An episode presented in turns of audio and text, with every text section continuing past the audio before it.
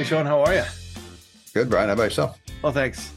So uh, we were just waxing a little bit uh, as we're wont to do, and um, we started decided we decided we're, today we're going to talk a little bit about sales tricks and the stuff that, uh, well, I guess we'll, for lack of a better way to say it, or let's be aggressive and say the scumbag tactics that just don't work. Uh, so, um, you, you, know, and I've had I've had tons of experiences here, um, but but I think there's an underlying premise behind all of that, and that is um, and, and we've said this before people do people do business with folks they like know and trust. So let's talk about i mean first things first all the places where folks don't get that. So true and i feel like the epitome of this experience we're talking about is that like used car salesperson kind of persona where it's just gross and feels slimy and it's not the experience anyone wants to have. In fact most people don't want to go through it as a salesperson either and I think the uh, one of the bigger misconceptions is people feel like they have to, or that that's how sales is done. But it really doesn't have to be that way. In fact, a lot of data points to like people with the kind of personalities that are good at listening, as opposed to just speaking or talking or vomiting stuff all over people, do a lot better in sales than those that are trying to push some type of an agenda. So I think the approach most people take is wrong. And I've got plenty of examples of that. Have you ex- experienced that as well? Yeah, yeah. I mean, the um, uh, I think I think you talked about this in a short a couple couple weeks ago about um, the LinkedIn like new friend requests that are like, "Hey, we do similar stuff. We should be friends." And then you're like, "Okay, well, that's I can get behind that. Let's let's take a look." And the moment you hit accept, right, you get the um like, but but as a friend of mine, right? you know that I do all of these really, really great things and we should talk. And you're like, no, no, that's not going to work. And, and you see, you see this kind of stuff all the time. You say you've got a recent example of this. Yeah. I do. Yes. LinkedIn is one of the worst offenders when it comes to this. It's the, and it, I'll talk about what people do wrong, in my opinion, but my inbox or whatever is just full of connection requests of people selling stuff. And they always lead with, hey, you buy this. That's how I summarize it. And like, in what world does anyone want to be approached in that way? Have you ever had an experience where someone came to you and was like, hey, you need to buy this? And you were just immediately like, oh my God, I'm so glad you just like came to me and offered me that. Here's my money. Has that ever been a response you've had when anyone approaches you that way? Yeah, absolutely not. It's like one of those things. I was talking to somebody on a uh, on one of the episodes. I forget where it exactly was, but um, you know those guys uh, when you're walking around in the city, any major metro. Oh yeah, you, you walk around and there's dudes handing out like the the little uh, flyer thing for the local mattress place. And yep. you're like, no, man, I was on my way to get coffee, but now that I've got this flyer in my hands, I'm carrying a mattress home. Like, this is the answer, right? so on my true. back. Like, I think this is where where a lot of folks get it wrong. And and we've talked about random acts of marketing in the past, or mm-hmm. random acts of salesmanship. And the the, the short answer is um, the you have to do business, or people choose to do business with the folks they like, know, and trust. And the moment you start doing stuff like this, you erode your trust factor immediately. Well said. As soon as you fracture that trust, man, it's like you know you only get one chance at first impression. That chance is gone now, and like they have set in their mind who you are, and good luck overcoming that now like I think a lot of sales folks are acting like we have an unlimited number of prospects we could continuously spam. But like as you start selling increasingly more expensive services or bigger ticket products and services and stuff like that, then you know that pool is somewhat smaller. Sure, there's plenty of people, but you shouldn't be going out of your way to disturb people and annoy them. Like, how does that help? And then as you get more niche as well, too, the industry talks, man. So like if you're not behaving yourself or approaching this in the right way, you're going to get a bad reputation. And it doesn't just affect you. That's the other thing. That's like the heartbreaking part of this is like you can come in and spam people for days, right? That's that's one thing. So you can ruin your reputation, but you can also soil the reputation of your entire organization as well too. Other people that work with you, the or your industry. In general, totally. The industry ends up getting a bad name, right? Like for the longest time, who's wanted to like go buy a car? You know what I mean? It's like I led with that example in the beginning, the used sales, whatever the used car salesperson kind of approach. No one wants to buy a car. That literally created some of these new companies because that experience was just so bad. you get you see it a lot, right? This is where um, I think it, there's there's tons of opportunity as well because um, you, you know you have um, you have a marketplace in general that is highly sales resistant, right? So you know you mentioned how this kind of tactic just ruins it for for everybody in a way. Um, you know now everyone's super nervous about letting their guard down or trying to start a new relationship because they're worried they're going to get sold to. That whole kind of conversation, though, um, you can get around it, right? You can get around that level of fear um, when you start with a different sort of pitch or a different offer. And this is where this is where the podcast chef stuff comes in, really. And and that is you know people want to be guests on a podcast. When you give somebody something of value out of the gate. And this is this is the other like uh, another tactic they use in the car dealerships. And i hate to go back there as like a well they do something cool and interesting. But from a psychological perspective one of the very first things they do in the sales process at this car dealership is they try and give you something they try and give you a cup of coffee they try and give you a biscuit or something where you are immediately like oh well that was nice. And then you give them you know tens of thousands of dollars for a vehicle because that desire that innate desire to, to reciprocate.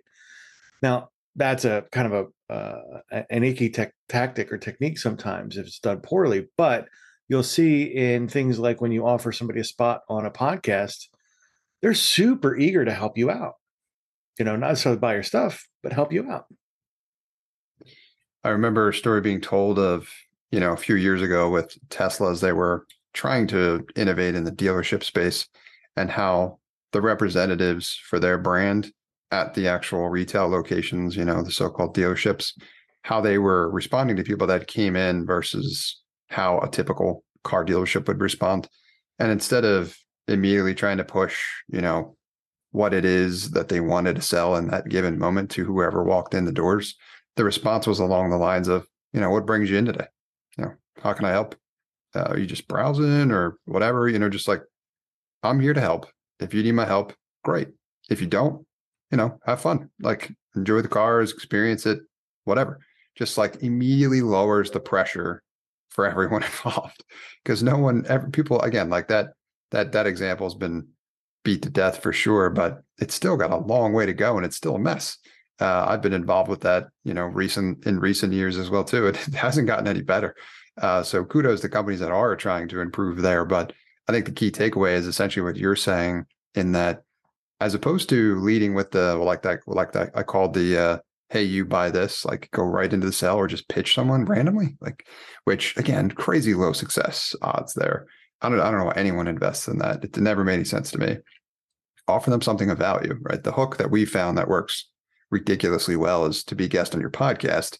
And that does double effort as well, too, because it's a great way to ultimately invest in creating great organic marketing content. It's very efficient and all that kind of stuff as well, too, especially if you have a partner like Podcast Chef or someone to help you with all the other pieces of managing a show. But doesn't have to be podcasting, but it should be something other than, hey, you buy this, right? There's a ton of other things you can offer people.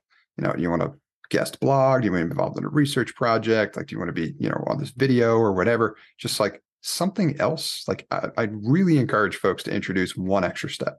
The only stuff I ever really look at or respond to is someone offering something about me or someone who isn't talking only about themselves. Because if you're just talking about yourself when you're reaching out to somebody, what's in it for the other person? Yeah, you have to move past like the straight pitch and you have to move past the features and benefits conversation and into the relationship based selling conversation. And the relationship based selling says, Hey, listen, I want to learn more about you. I would love to tell you more about me. And we can see how we can leverage each other's resources to better enable both of us to be successful. It's very, very difficult, though, to um, to do that without sort of having something to give up first, right? And so that, platform access to a podcast or to a, you know a youtube channel or to the blog readers or things like that those are all great ways to get past that whole like hey i don't know exactly what to offer you. Because folks will turn those those guest spots or those that access into kind of mentally whatever they want. It's a very flexible uh, thing to interpret for as a as a participant, right? Because you can control how you appear on a podcast, which is really interesting. Totally. And I want to play devil's advocate here a little bit because I'm sure some folks that may be listening in, especially the sales folks, which again, I respect the hustle. But if I'm thinking from their perspective about the like, don't go directly into the pitch, they might be thinking that that's more efficient, right? Because a lot of sales content out there, and I understand why it talks about this, speaks from the perspective of like, I don't want to waste my time with someone if they're not ready to buy or they don't want to buy or whatever. I get it. I feel like you're missing a bigger opportunity. But from their perspective, and if they're thinking along those lines, I want to ask you that question, and then I want to, I'd love to give my uh, response as well too. For the people thinking along those lines, where they want to skip those steps, go right to the sale to see whether or not there's any opportunity there. I want to get your take on if you agree with that. Do you feel like that's a flawed approach? Anyway, um, some context on that I think would be cool for, for people to hear from us. Yeah, I mean, when you when you look at um, uh, your own experience, right? I mean, the, the easiest check here, to be honest, is just look into the stuff you you really sort of lean into, right? Do you lean into that conversation when somebody comes at you with something that um, that they're they're interested in profiting by, and you feel like a piece of meat, right? Do you do you go for that? So true. and, and the answer is no. I think I think this is um, what's the uh, uh, the phrase is everybody likes to buy, but nobody likes to be sold to, right? Exactly. So when I go at any of these conversations personally, it's very much like a um, I want to pull, I want to be in charge, I want to feel like the the problem that I'm surfacing with you um, is something that you've got experience learning how to solve, or you've solved it for other people, or things like that. Um, and I want my questions answered first. And that means you have to move as a sales professional, you have to move past the features and benefits conversation, right? They tell you in Marketing 101, it's all features and benefits. And frankly, features and benefits are the last thing that's important. If you're talking about features and benefits, you're talking about the wrong sort of part of the horse. Um, what you really need to talk about, and this is the the the old story of um, Ford. Ford stopped started really, really taking off when they stopped selling cars and started selling freedom. Right. Same thing's true. But I'm sure you've got you've got other examples of this because in the product space, I think, you know, which is where your background is, there's a lot of examples of this. When you start selling the right thing, it changes completely. Yeah, that's a good that's a really good perspective as well, too, is like understanding what you're really selling because then you're leading with something more interesting than just buy this thing or this widget or whatever, which I don't think that largely ever works. My take or response to my own kind of devil's advocate question would be, and I know that not everyone's abusing this, but there's still way too many are. I don't think there's a place for it. I really don't think it has any value for anyone. And here's why, right? If you're, there's a difference between the type of product or service you might be selling. I'll, I'll group them into two categories high touch and low touch, as in, it may be more complicated, requiring extra touch points and steps and whatnot in order to build the momentum to get everything going, or it may not. I'll give you an example. Like from the tech world, right? Product sales. You've got a Salesforce, which is a software that can pretty much do anything. As such, it gets really complicated for figuring out who you need to help with what, right? The company's huge, million combinations of like what they can do. And it's complicated for folks to not just understand how, you know, what it does and how it can help them, but how to use it, right? So there's a lot involved there.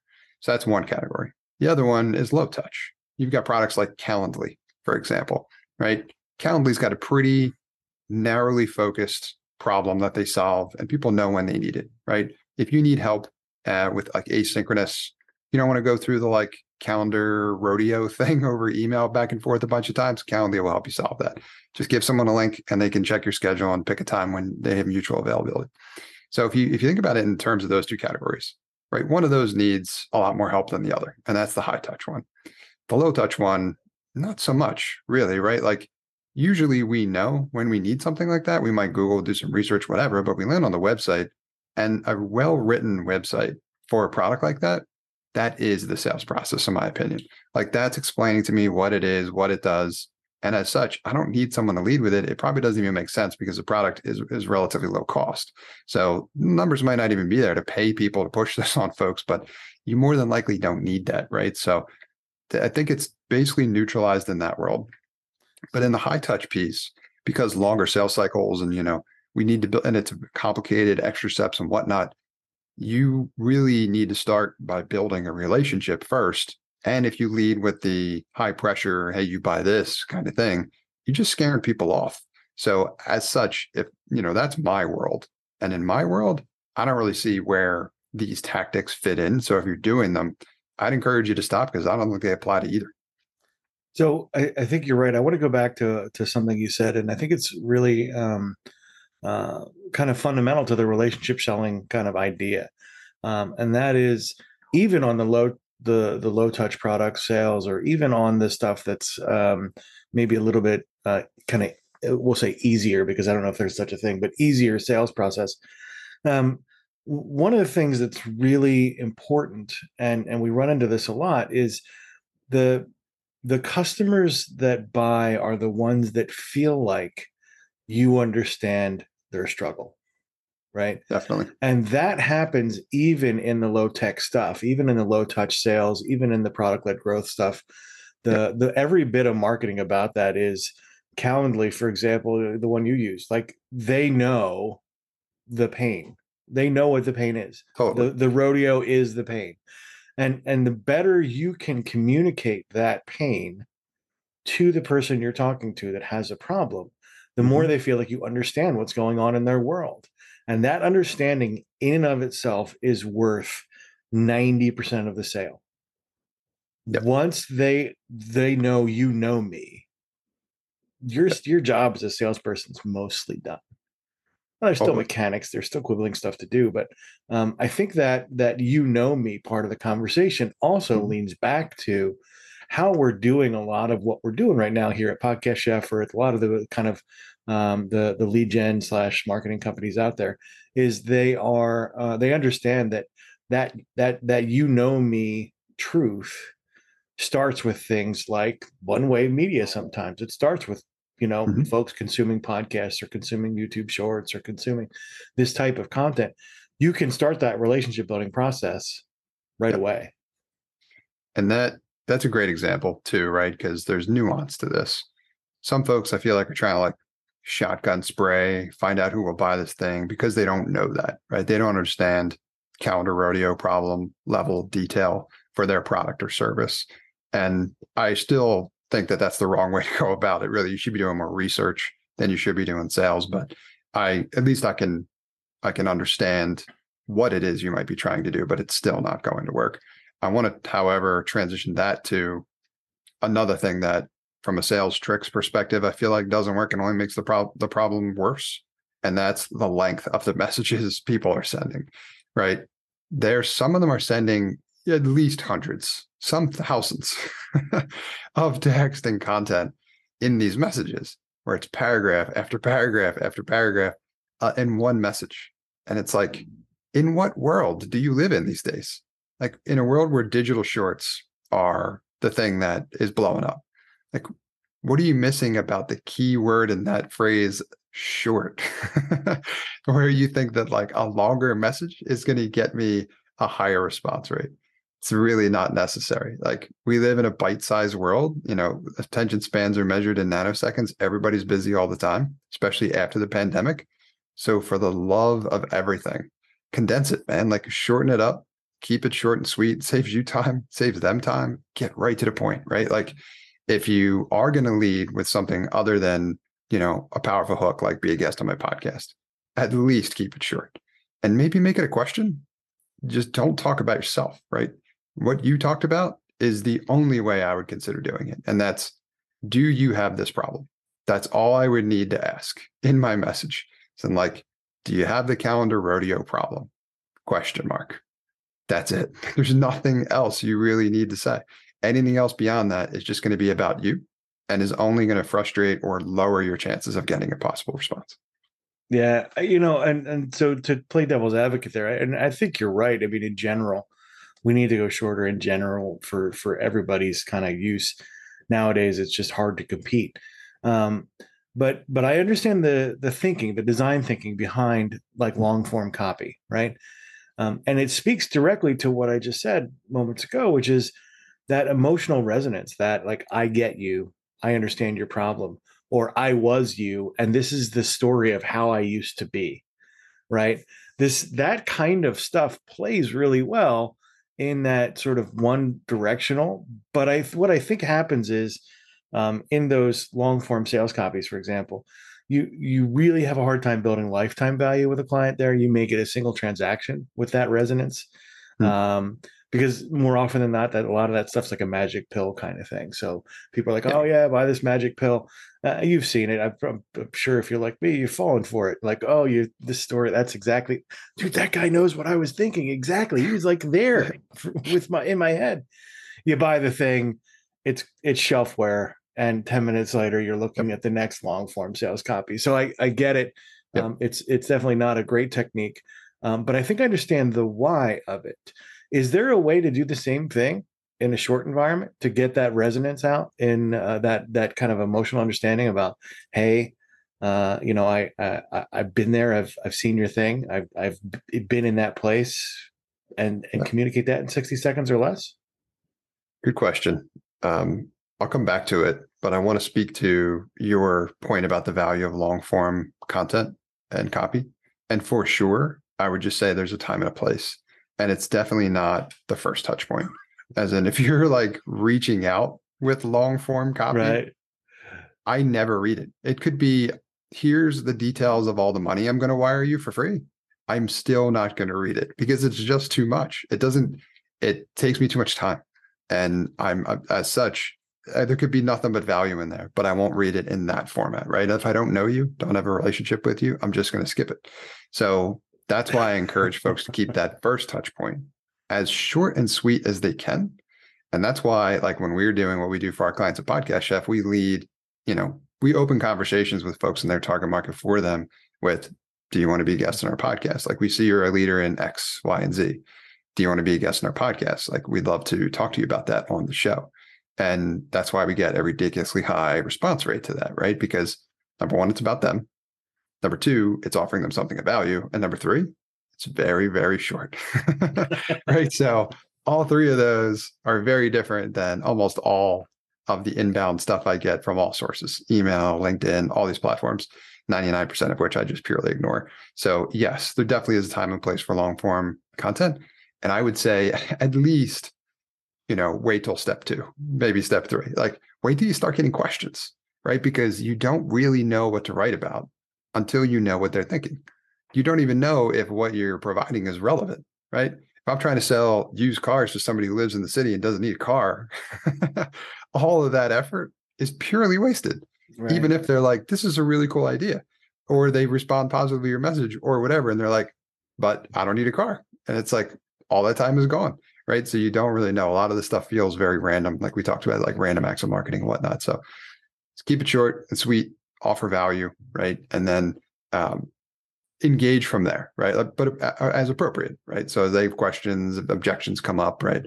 Or if you're writing something for a landing page, but like Calendly does, like you know your buyer through and through and their objections and whatnot, makes for great like FAQ section. You can help them make progress throughout the journey of do I really need this? You know, what is this going to help me do? What's the ROI of this going to be?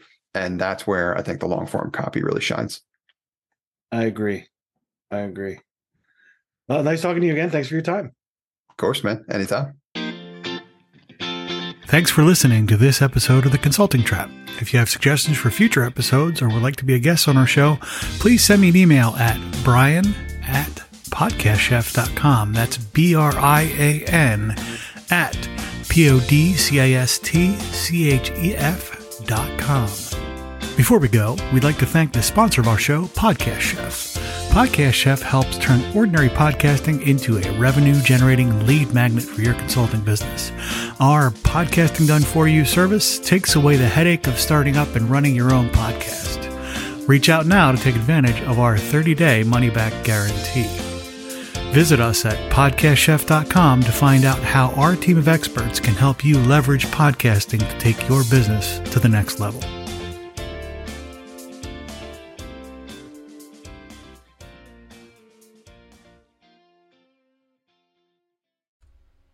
Hey, you. Yes, you. it's uh, 2024 and you don't have a podcast yet, or maybe you do, but you're struggling with it, uh, we will talk to you about that uh, for free. We'll help you figure out uh, where you might be stuck, uh, whether or not we can help you for sure, but also uh, if you don't have one yet, what are the like first five things you can do? Uh, what are some great angles that you can use to make sure that your podcast was sustainable as you start to develop that moving forward? Uh, those consults are free. So reach out at the link below uh, in the show notes or email me at brian at podcastchef.com. Thanks. Hi, this is Brian. Thanks for listening to the show. Uh, our website, podcastchef.com, has a ton of useful information about how to best leverage podcasting to help you solve some of your business goals and challenges. You can also schedule a demo uh, where we can show you how specifically Podcast Chef and our team can help you with some of your podcasting goals. Thanks.